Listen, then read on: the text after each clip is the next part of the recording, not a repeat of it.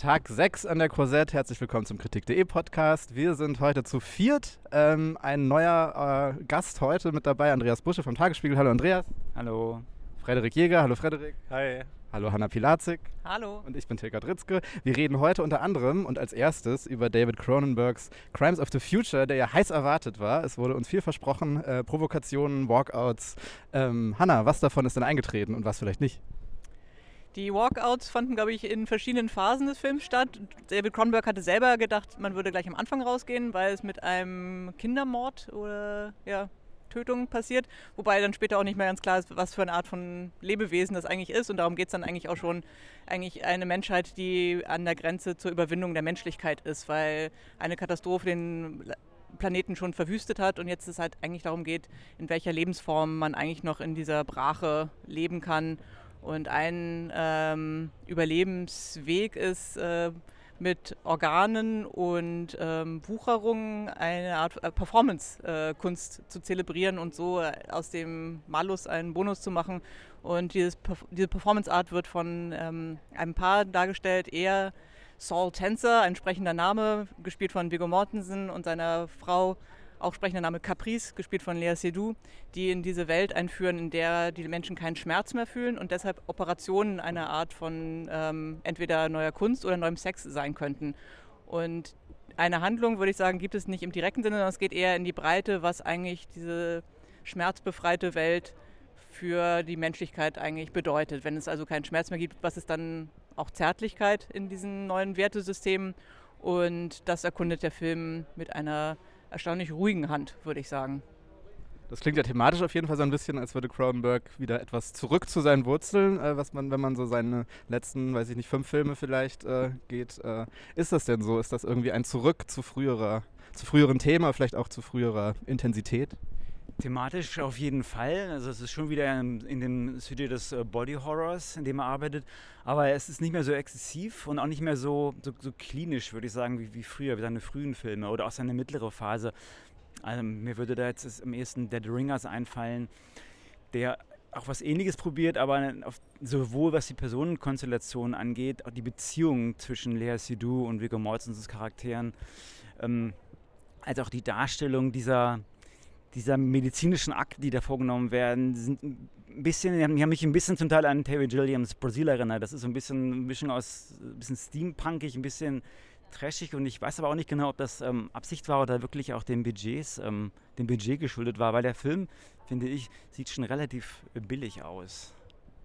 Ja, ich hatte den Eindruck, er ist ähm, weniger existenziell, ähm, was ähm, komisch ist angesichts des Themas und auch der, äh, der Konflikte irgendwie dieser Figuren, die ja darüber nachdenken, was sie mit ihren Organen anstellen und ähm, wie sie miteinander in Interaktion treten, um die intensivste Erfahrung haben zu können. Aber der Film hat was sehr Humoristisches. Es gibt, wenn man so drüber anfängt, drüber nachzudenken, ohne dass ich jetzt sehr viel gelacht hätte, aber ähm, es gibt tatsächlich viele Witze, es gibt viele Momente, die irgendwie nicht nur weird sind, sondern ähm, eher einen so ähm, auf eine zweite Ebene ziehen. Es ist ein, mehr ein Metafilm. Es hat auch was, ähm, also diese, das, was, was Andreas irgendwie als ähm, günstig produziert beschreibt, würde ich als irgendwie sehr so ausstaffiert. Irgendwie, es sieht so aus, ähm, also die, die Production-Logik ist irgendwie extrem klein. Also es, ist, es wirkt, also die Orte, an die wir auch immer wieder zurückkehren, wirken ähm, sehr eingegrenzt. Und es hat irgendwie so sowas von beinahe einem Kammerspiel.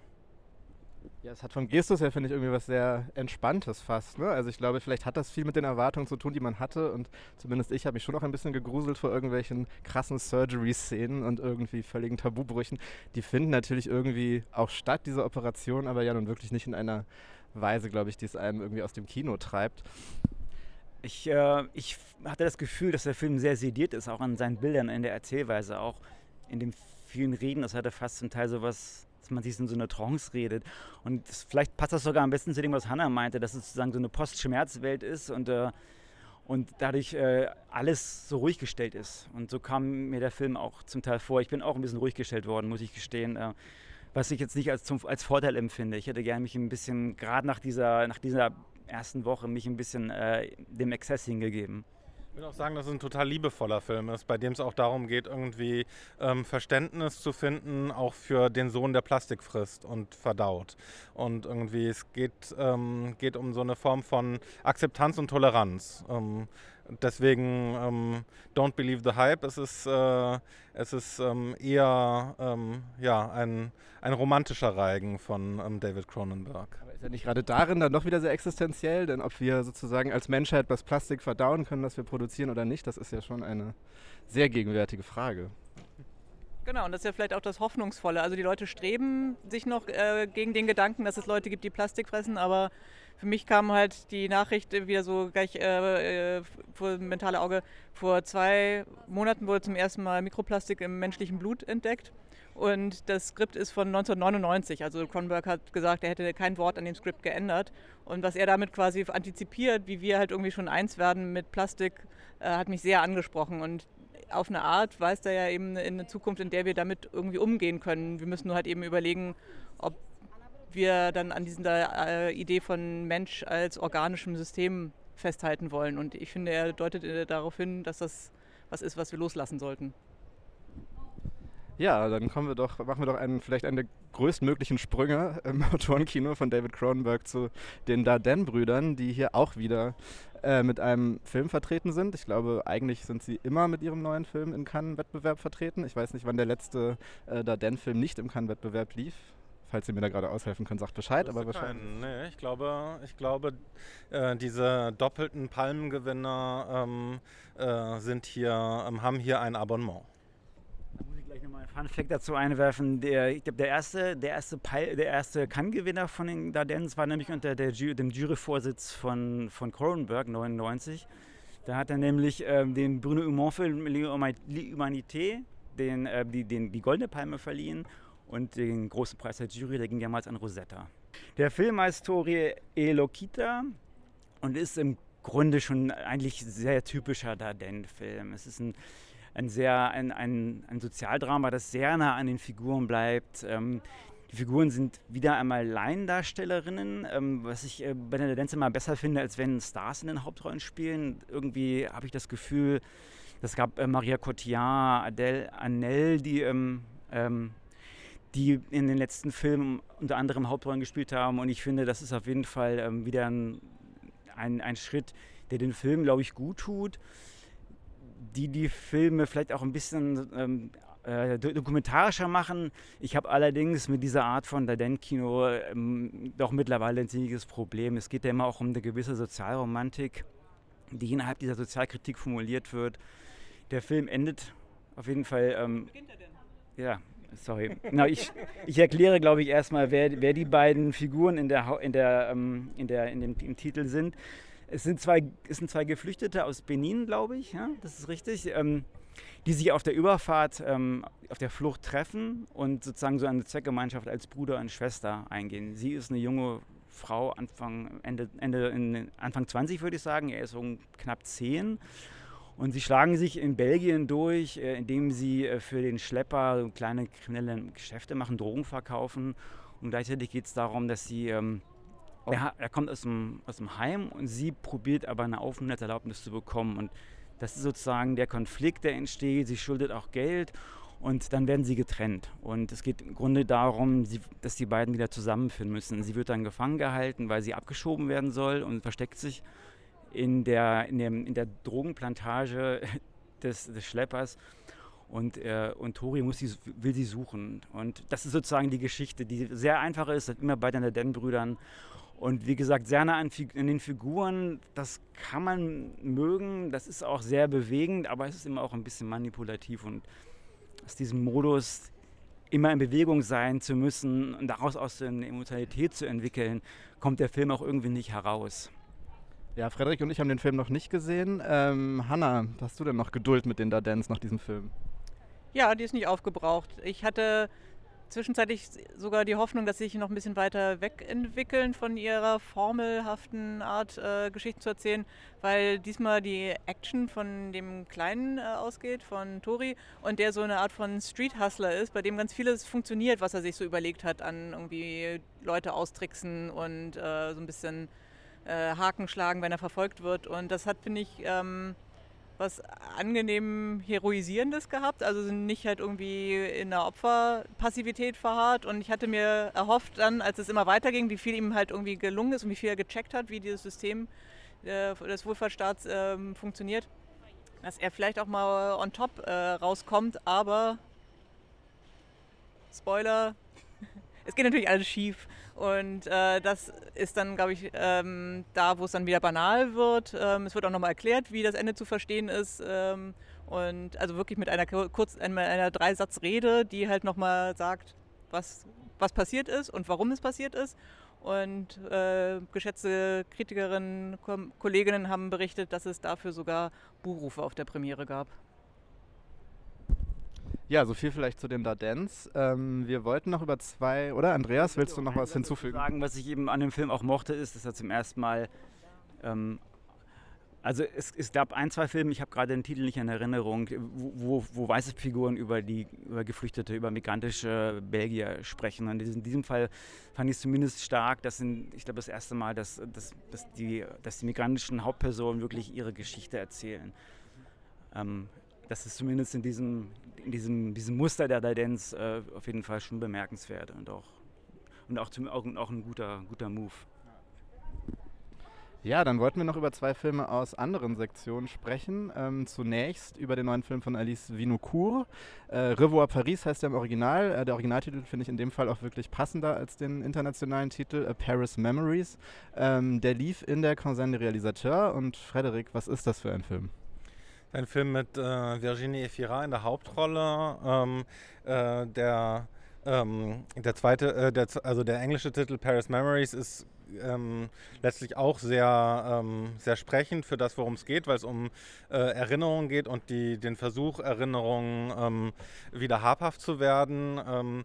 Äh, die Hauptfigur ähm, äh, war in einem Attentat. Und zwar in, also äh, wir, wir verstehen, dass es angelehnt ist an, an die Attentate, die im November 2015 ähm, in Paris stattgefunden haben, unter anderem im Bataclan, aber eben auch an, an weiteren Orten. Und sie ist in einem Restaurant ähm, äh, zufällig und ähm, äh, spontan und ähm, äh, überlebt dieses Attentat. Und ähm, wir, wir folgen ihr dabei beim Versuch, irgendwie ähm, diese ja, diese Vergangenheit wieder für sich irgendwie ähm, greifbar zu machen und ähm, zu verarbeiten und dann auch ähm, äh, den Überlebenden wiederzufinden ähm, oder der hoffentlich überlebt hat, ähm, äh, die Person, mit der sie die Zeit verbracht hat, wo sie gewartet hat darauf, ähm, wo sie sich versteckt hat und gewartet hat darauf, dass die Attentäter das Restaurant wieder verlassen. ja, es ist ein extrem intensiver Film. Ein, es war also sehr, ähm, sehr direkt in dem, das, äh, was er erzählt und er ähm, und auch äh, un, äh, nicht das Gegenteil von verklausuliert, äh, unklausuliert, I don't know. Ähm, es ist ein Film, der, ähm, der, der sich dieser Trauer- und Traumaarbeit ähm, widmet und ähm, tatsächlich, ähm, deswegen ist der Titel von Revoir Paris irgendwie interessant, weil er sehr viel auch eben ähm, mit Paris zu tun hat und mit dem, wie, wie, erleben, äh, wie erleben wir Paris, wie, äh, wie hat diese Figur Paris erlebt und wie kann sie in Paris jetzt noch ähm, mit der Gegenwart umgehen und ähm, diese Örtlichkeiten spielen eine große Rolle. Also unter anderem die Place de la République, ähm, äh, wo, ähm, äh, wo viele Kränze niedergelegt sind in Erinnerung an die, ähm, äh, an die Opfer dieser Attentate. Ja, ich fand auch sehr spannend und sehr toll, wie der Film das diese Traumabewältigung angeht. Das ist ja irgendwie ein Thema, was in den letzten Jahren sehr virulent war und auch irgendwie sehr unterschiedliche, auch unkonventionelle ästhetische Ansätze hervorgebracht hat. Und hier ist es ja schon erst so, dass man, dass man das sozusagen selbst mit, also dadurch, dass wir selber nicht mitsehen, was sie am Ende auch nicht erinnert von diesem Attentat. Also es kommen die ersten zwei Minuten, sie liegt auf dem Boden.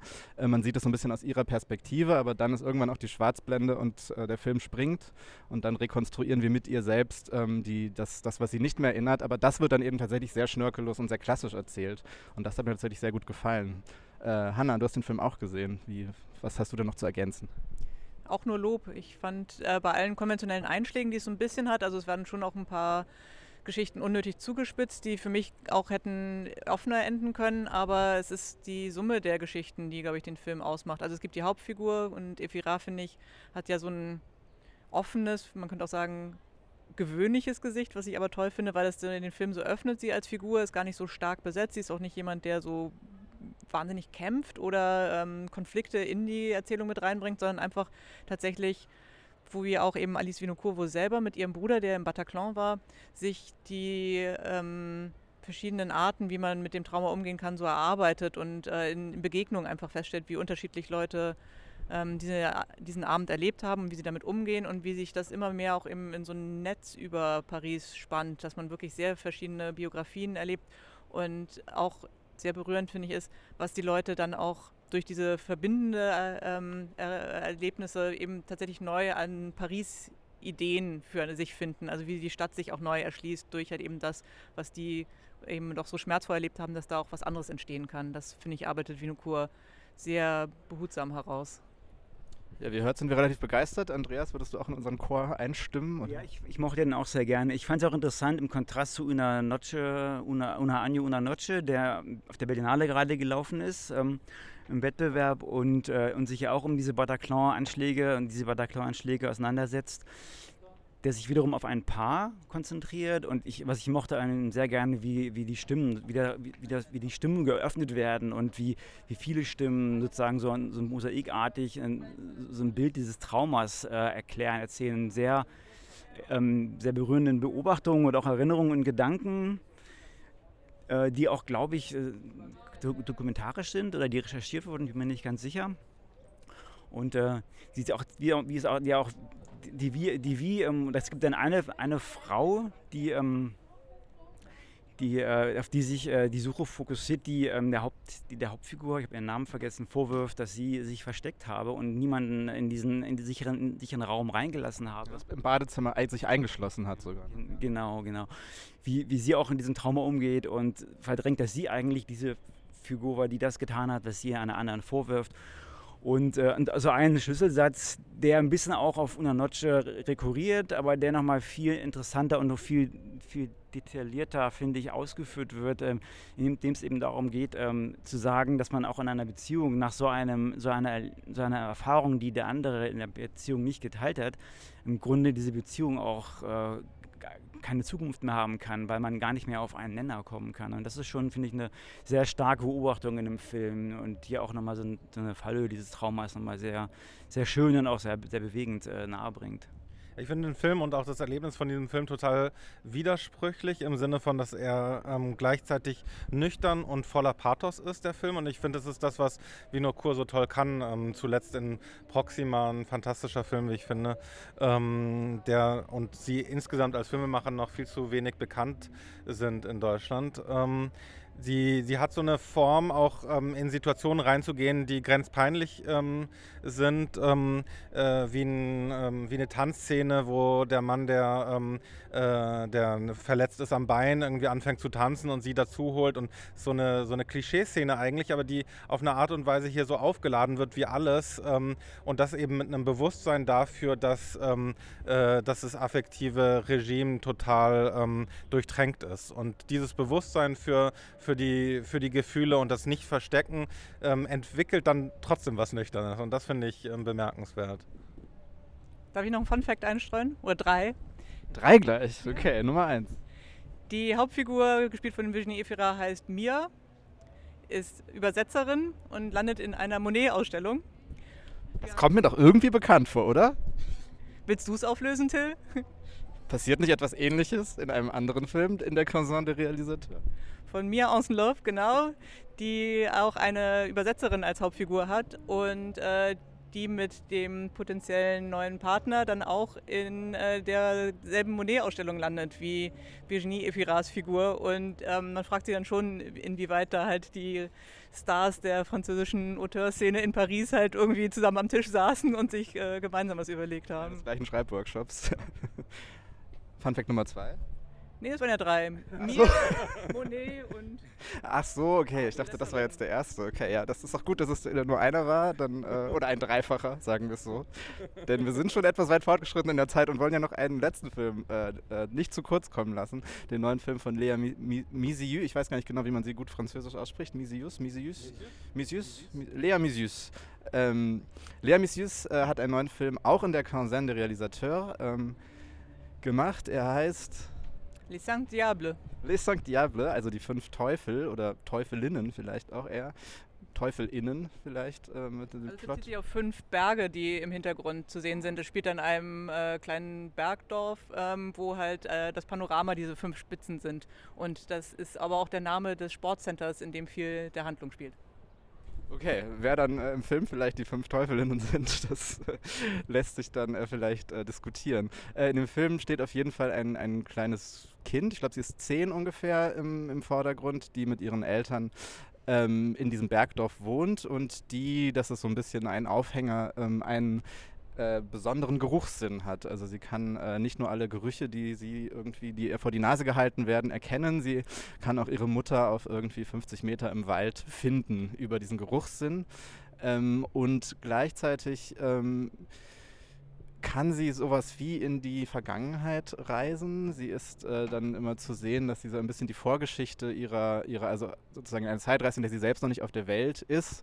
Das äh, hat auch damit zu tun, dass ähm, dann langsam in diesem Film die Geschichte aufgedröselt wird, ähm, wie die Konstellation der Eltern beziehungsweise dann auch äh, der ganzen Familie ist. Ich verhedder mich jetzt hier gerade so ein bisschen. Was, was wäre denn äh, für euch beide vielleicht das, was man an diesem doch äh, komplizierten Plot wissen müsste?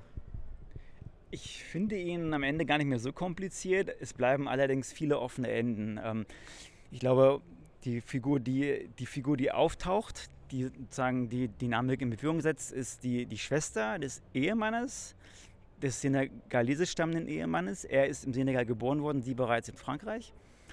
Und ähm, die alte Freundin der Ehefrau, gespielt von Adele Exarchopoulos. Adele Exarchopoulos. Und äh, die sozusagen in diese, in diese Ehe, Ehe eindringt. Beide Figuren haben zu ihr eine Vorgeschichte, die dann im Nachhinein, durch, die dann im peu à peu durch diese Zeitreise ähm, Teleportationsfähigkeiten der, der Tochter ähm, erklärt wird und äh, die, die Spannung, die auch entstehen. Es gibt nämlich erst diese Ab Ablehnung äh, von, von Adele, äh, Adeles Figur, ähm, die gar nicht möchte, dass sie äh, in diese Familie, sie kommt aus dem Gefängnis, dass sie die, da, die wieder zurückkehrt in die Familie und warum das so ist, äh, wird, erklärt der Film langsam Ja, dass wir jetzt so äh, damit rumstaxen, was diese Geschichten miteinander zu tun haben, ist, glaube ich, aber auch schon Ausdruck des Films. Ich fand das mit diesen Teleportationen, dass Gerüche einen halt ähm, nicht nur in die eigene Geschichte zurückbringen äh, können oder versetzen können, sondern auch in die anderer, nicht so richtig ausgearbeitet, sondern eher wie so eine Art Plot-Device, um Flashbacks dieser Familiengeschichte zu verschränken und die immer wieder einzustreuen, ohne ähm, das äh, durch Schnitte zu machen, sondern erzählerisch einzubinden, dass die Tochter immer wieder an äh, Schlüsselmomente der Beziehung ihrer Eltern, aber dann auch der Mutter mit der Schwester hinkommt und das so so ein bisschen ächzt dann halt äh, das, das Erzählgebirge, äh, das, nee, das, die äh, Streben im äh, Haus dieses äh, Erzählens. Und ähm, das hat trotzdem nichts von der Stärke des Films irgendwie wahnsinnig weggenommen. Ich mochte das Setting sehr gerne. Spielt halt eben in so einem sehr nüchternen ähm, kleinen Ort, der halt aber auch tatsächlich irgendwie divers ist und diese, diese Diversität halt auch mittlerweile so eine Art von Gelebtheit hat, die jetzt nicht konfliktfrei ist, aber die sich schon auch irgendwie gut abgenutzt anfühlt. Und die Normalität auch der Figuren, also äh, der Exarchopoulos-Figur ist ähm, Schwimmtrainerin und ihr Mann Feuerwehrmann und das spielt alles irgendwie so eine schöne äh, Normalität halt irgendwie mit rein.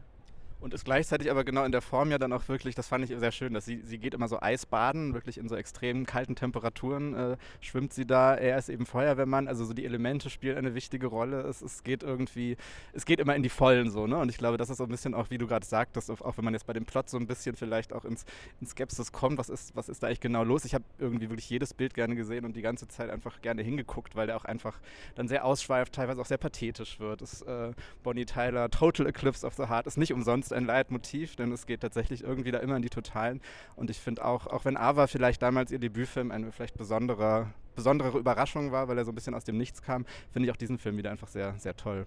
Ich finde auch schön, wie er wirklich dieses Familiendrama und diese, dieses magische, dieses Fantasy-Element trotzdem gut erzählt, auch finde ich, weil die Bilder so funktionieren. Die Bilder ha haben nicht diesen Naturalismus Und es ist immer irgendwie eine, eine Farbigkeit, gerade weil er viel in der Natur spielt, die schon so ein bisschen eine Überhöhung darstellt. Und auch deswegen finde ich, auch wenn dieser Fantasy-Plot so ein bisschen so ein Vehikel ist und auch nicht ganz aufgeht, ähm, finde ich schon, dass der Film trotzdem so eine fantastische Stimmung evoziert.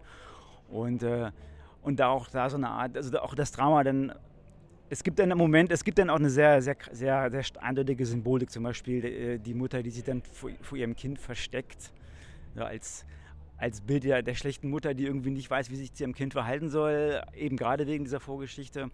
Aber ich finde, diese Mischung aus Drama und Fantasy geht schon, finde ich, auch, auch visuell, ästhetisch in dem Film sehr gut auf. Es, ist, wirkt, es wirkt nicht ästhetisch aufgepfropft. Also auch das eine Empfehlung, der neue Film von Lea Misius. Und damit sind wir auch am Ende für heute und freuen uns äh, auf morgen. Tschüss. Tschüss. Ciao. Ciao.